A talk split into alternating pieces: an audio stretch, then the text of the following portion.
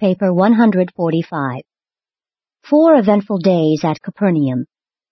Jesus and the apostles arrived in Capernaum the evening of Tuesday, January 13. As usual, they made their headquarters at the home of Zebedee in Bethsaida.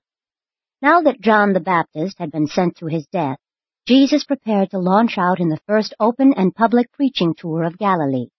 The news that Jesus had returned rapidly spread throughout the city, and early the next day, Mary, the mother of Jesus, hastened away, going over to Nazareth to visit her son Joseph.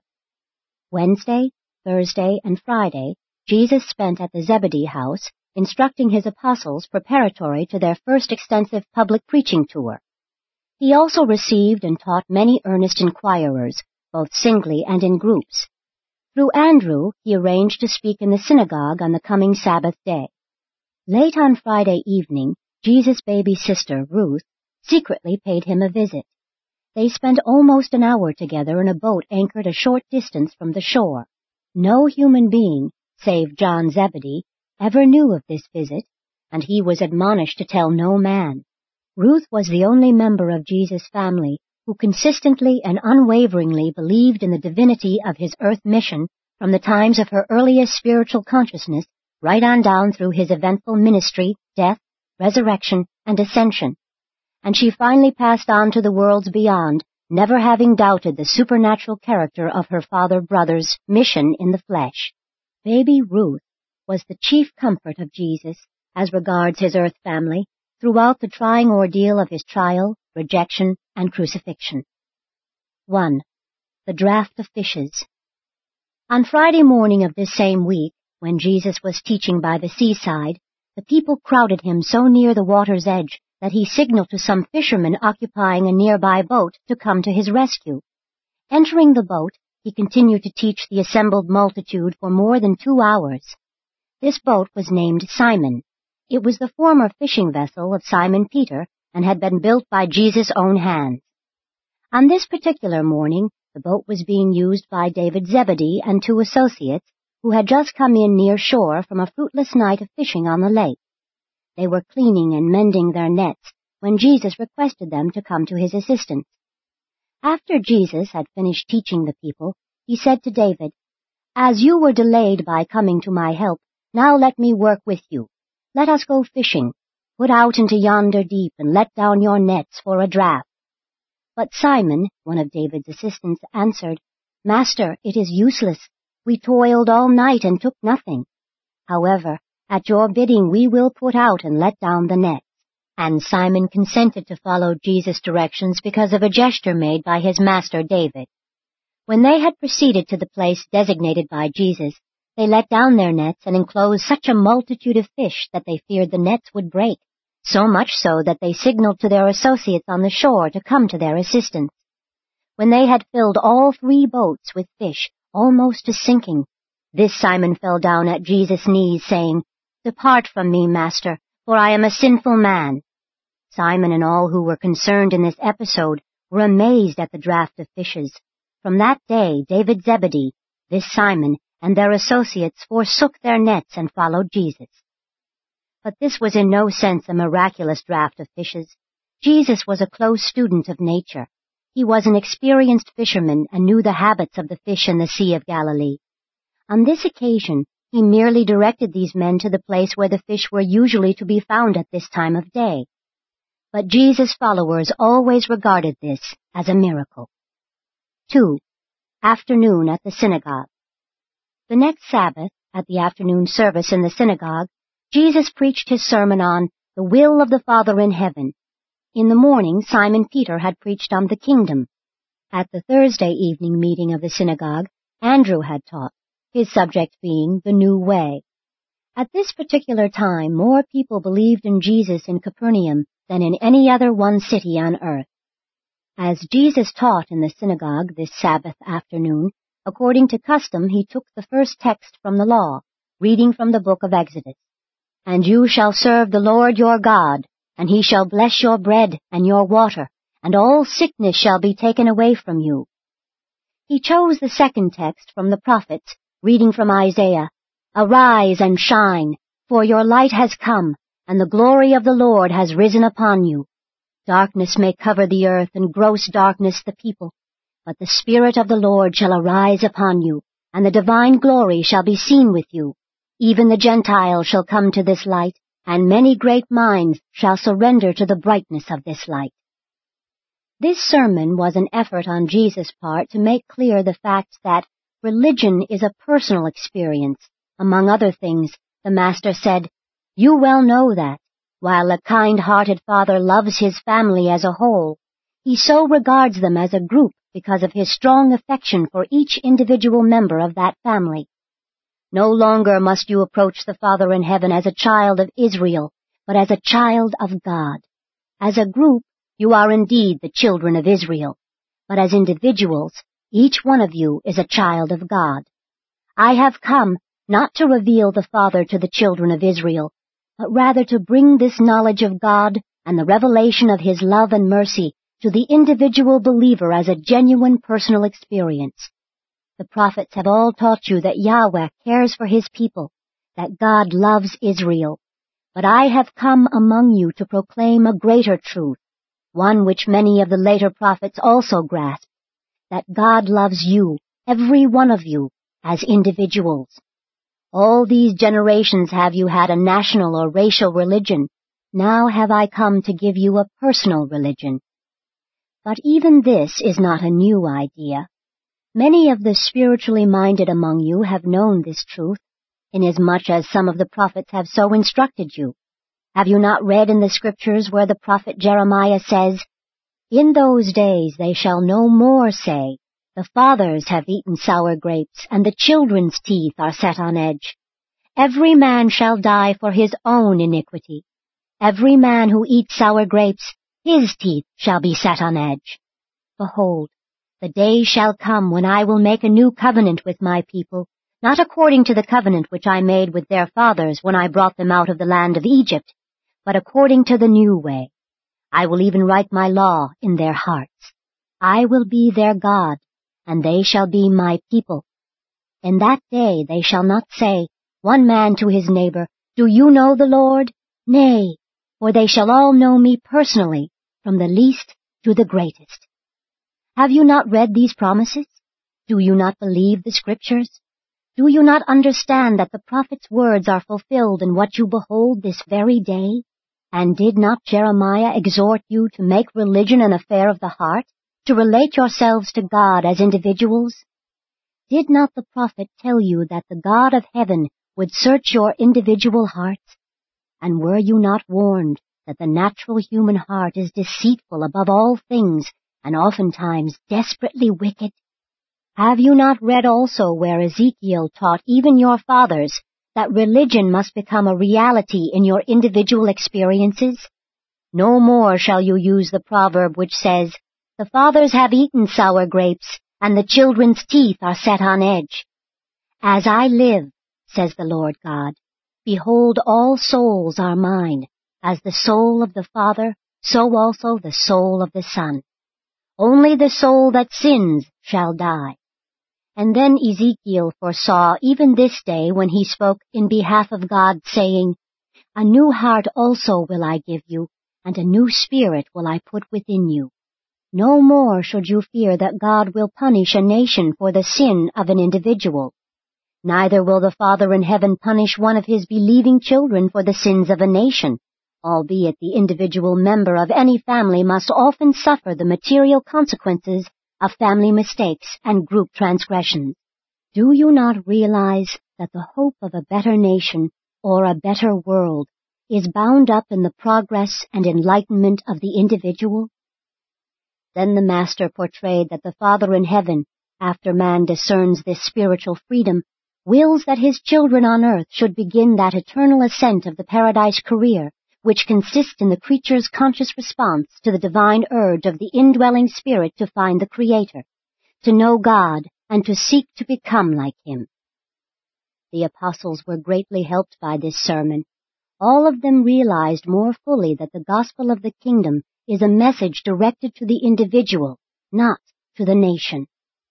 Even though the people of Capernaum were familiar with Jesus' teaching, they were astonished at his sermon on this Sabbath day. He taught, indeed, as one having authority and not as the scribes. Just as Jesus finished speaking, a young man in the congregation who had been much agitated by his words was seized with a violent epileptic attack and loudly cried out. At the end of the seizure, when recovering consciousness, he spoke in a dreamy state, saying, What have we to do with you, Jesus of Nazareth? You are the Holy One of God. Have you come to destroy us? Jesus bade the people be quiet, and taking the young man by the hand, said, Come out of it. And he was immediately awakened. This young man was not possessed of an unclean spirit or demon. He was a victim of ordinary epilepsy, but he had been taught that his affliction was due to possession by an evil spirit. He believed this teaching and behaved accordingly in all that he thought or said concerning his ailment. The people all believed that such phenomena were directly caused by the presence of unclean spirits. Accordingly, they believed that Jesus had cast a demon out of this man.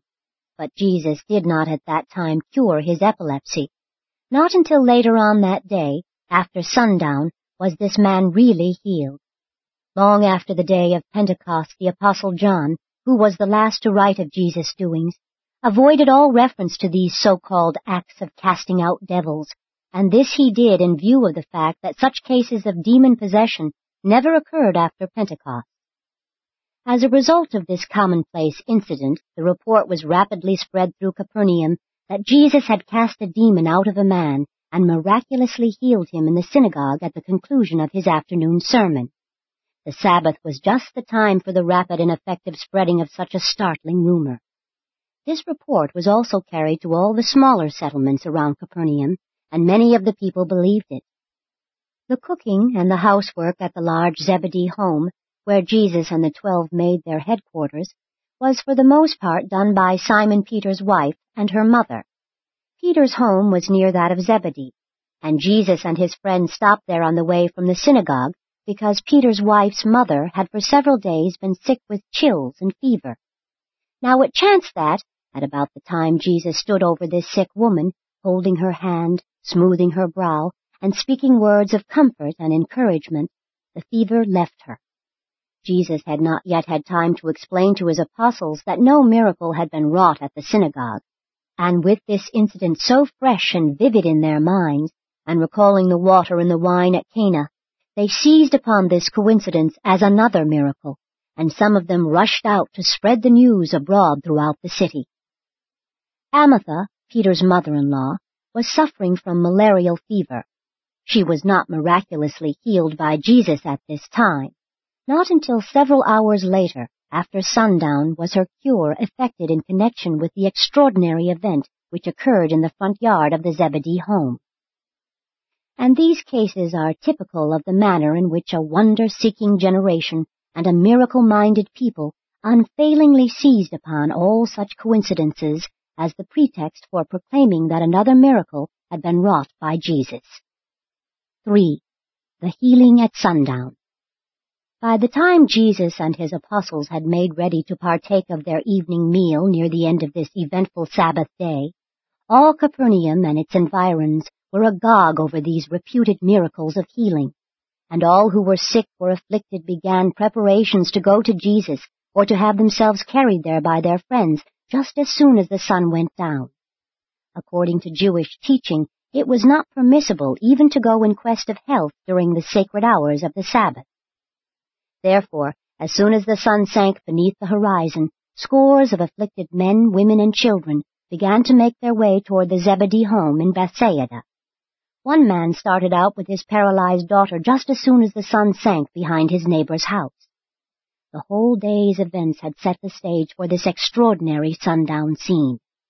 Even the text Jesus had used for his afternoon sermon had intimated that sickness should be banished, and he had spoken with such unprecedented power and authority. His message was so compelling. While he made no appeal to human authority, he did speak directly to the consciences and souls of men. Though he did not resort to logic, legal quibbles, or clever sayings, he did make a powerful, direct, clear, and personal appeal to the hearts of his hearers.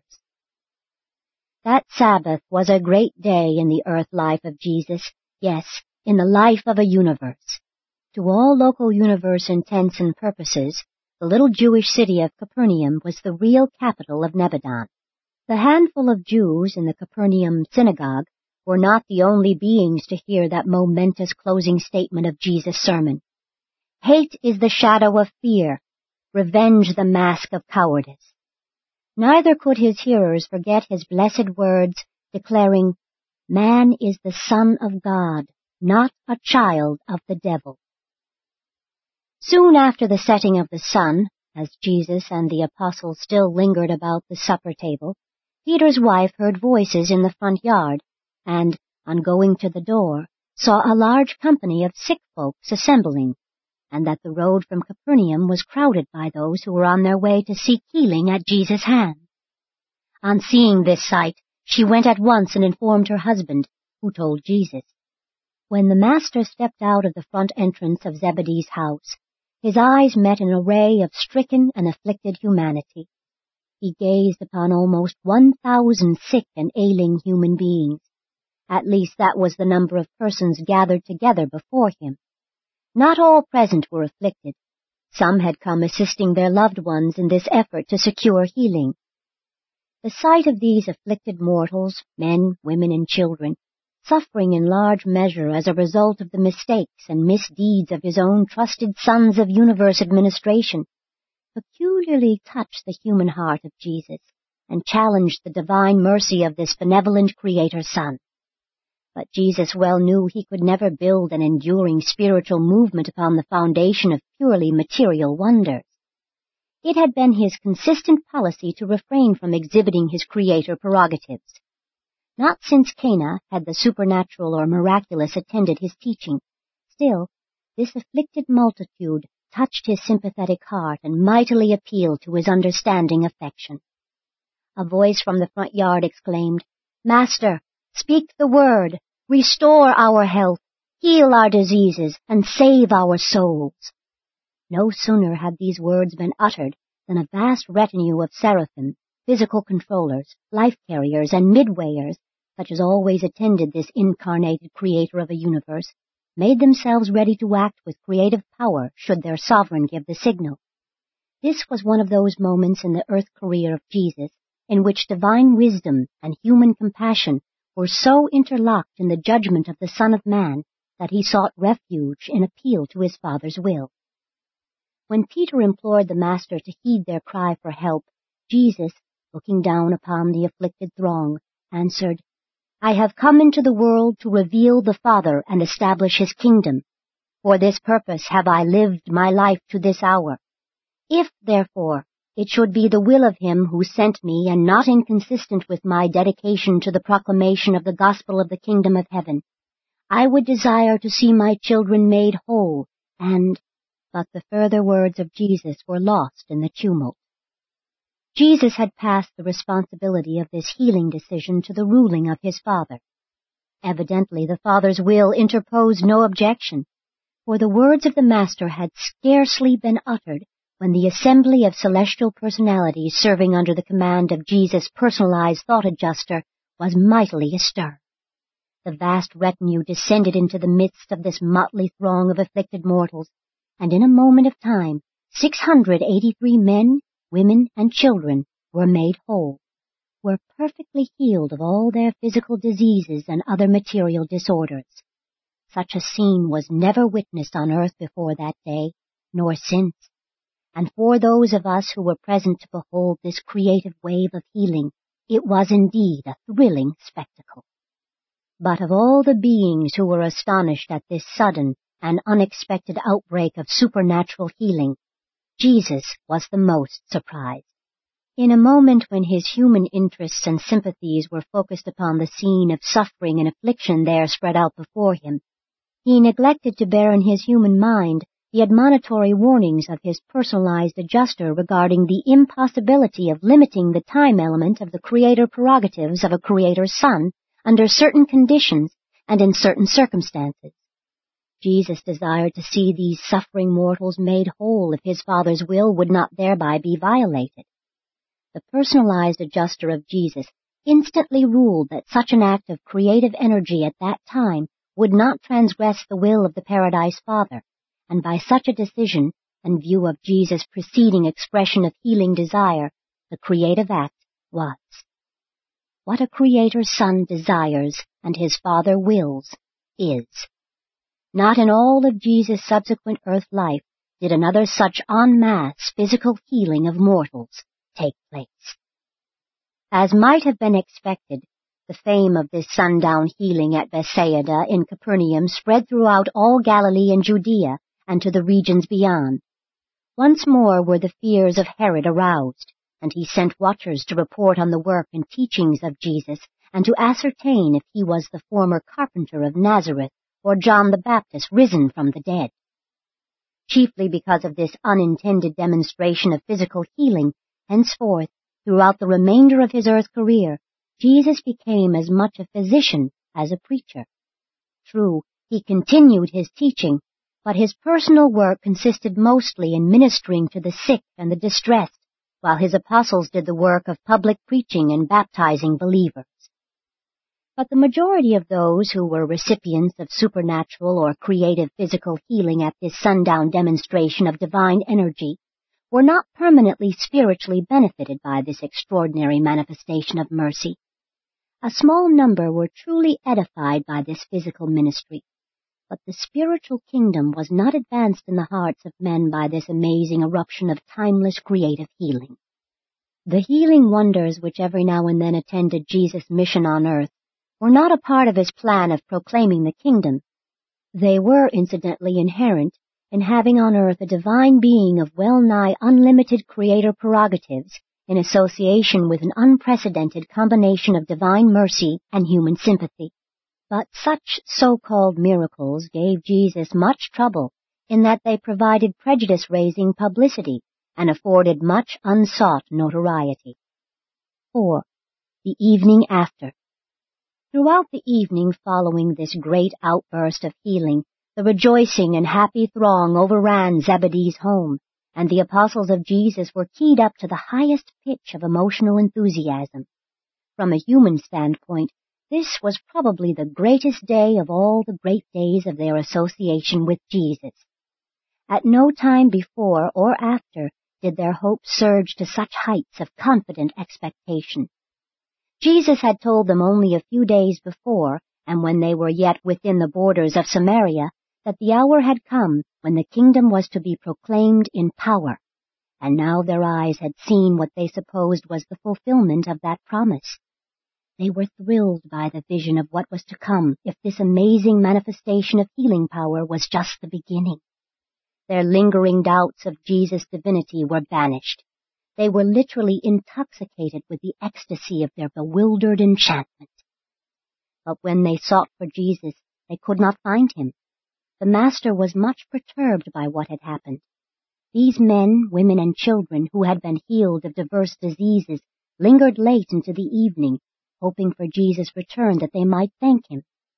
The apostles could not understand the Master's conduct as the hours passed, and he remained in seclusion. Their joy would have been full and perfect but for his continued absence.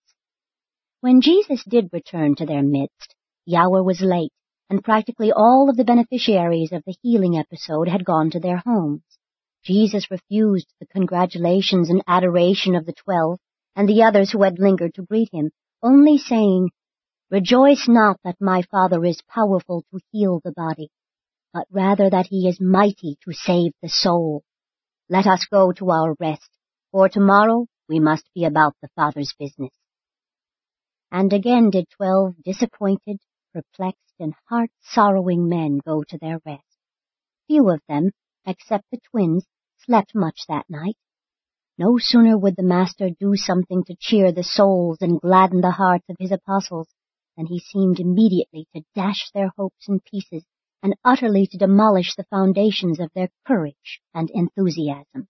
As these bewildered fishermen looked into each other's eyes, there was but one thought. We cannot understand him. What does all this mean? 5. Early Sunday morning. Neither did Jesus sleep much that Saturday night. he realized that the world was filled with physical distress and overrun with material difficulties, and he contemplated the great danger of being compelled to devote so much of his time to the care of the sick and afflicted that his mission of establishing the spiritual kingdom in the hearts of men would be interfered with, or at least subordinated to the ministry of things physical. Because of these and similar thoughts which occupied the mortal mind of Jesus during the night, he arose that Sunday morning long before daybreak and went all alone to one of his favorite places for communion with the Father. The theme of Jesus' prayer on this early morning was for wisdom and judgment that he might not allow his human sympathy, joined with his divine mercy, to make such an appeal to him in the presence of mortal suffering that all of his time would be occupied with physical ministry to the neglect of the spiritual.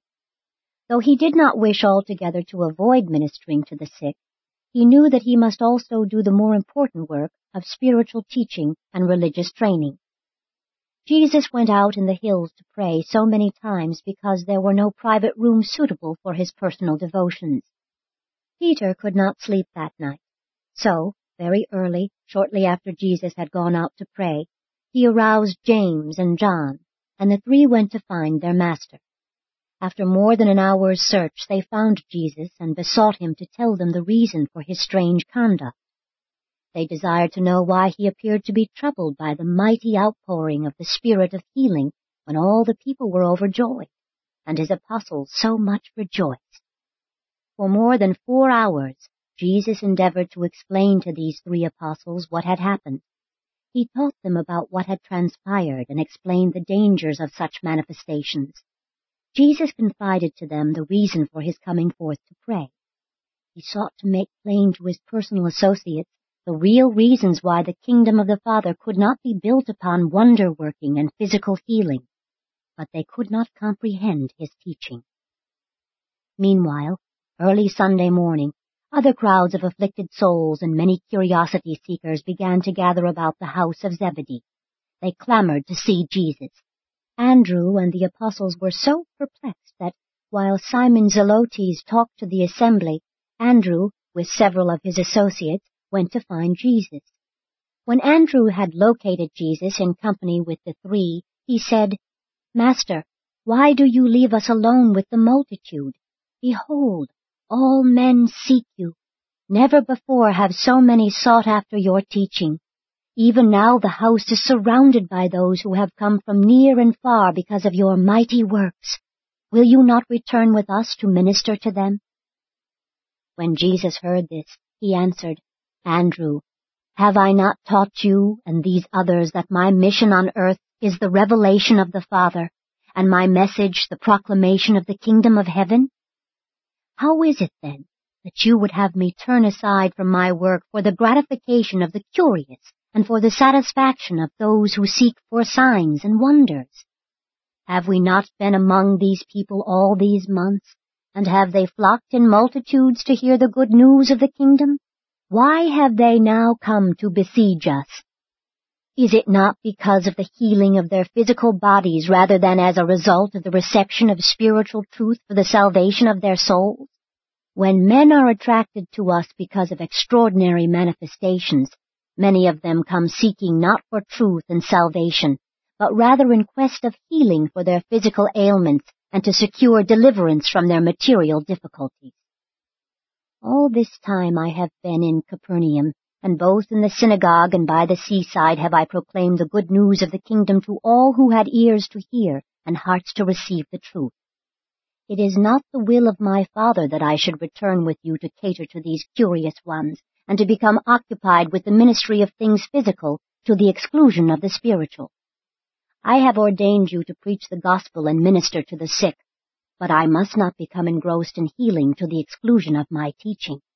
No, Andrew, I will not return with you.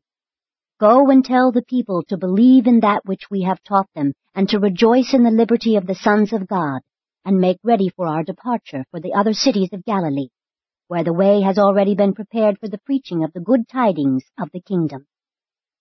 It was for this purpose that I came forth from the Father. Go then, and prepare for our immediate departure while I here await your return. When Jesus had spoken, Andrew and his fellow apostles sorrowfully made their way back to Zebedee's house, dismissed the assembled multitude, and quickly made ready for the journey as Jesus had directed. And so, on the afternoon of Sunday, January 18, AD 28, Jesus and the apostles started out upon their first really public and open preaching tour of the cities of Galilee. On this first tour they preached the gospel of the kingdom in many cities, but they did not visit Nazareth. That Sunday afternoon, shortly after Jesus and his apostles had left for Rimmon, his brothers James and Jude came to see him calling at Zebedee's house. About noon of that day, Jude had sought out his brother James and insisted that they go to Jesus. By the time James consented to go with Jude, Jesus had already departed. The apostles were loath to leave the great interest which had been aroused at Capernaum. Peter calculated that no less than 1,000 believers could have been baptized into the kingdom. Jesus listened to them patiently but he would not consent to return. Silence prevailed for a season, and then Thomas addressed his fellow apostles, saying, Let's go. The Master has spoken. No matter if we cannot fully comprehend the mysteries of the kingdom of heaven, of one thing we are certain. We follow a teacher who seeks no glory for himself. And reluctantly they went forth to preach the good tidings in the cities of Galilee.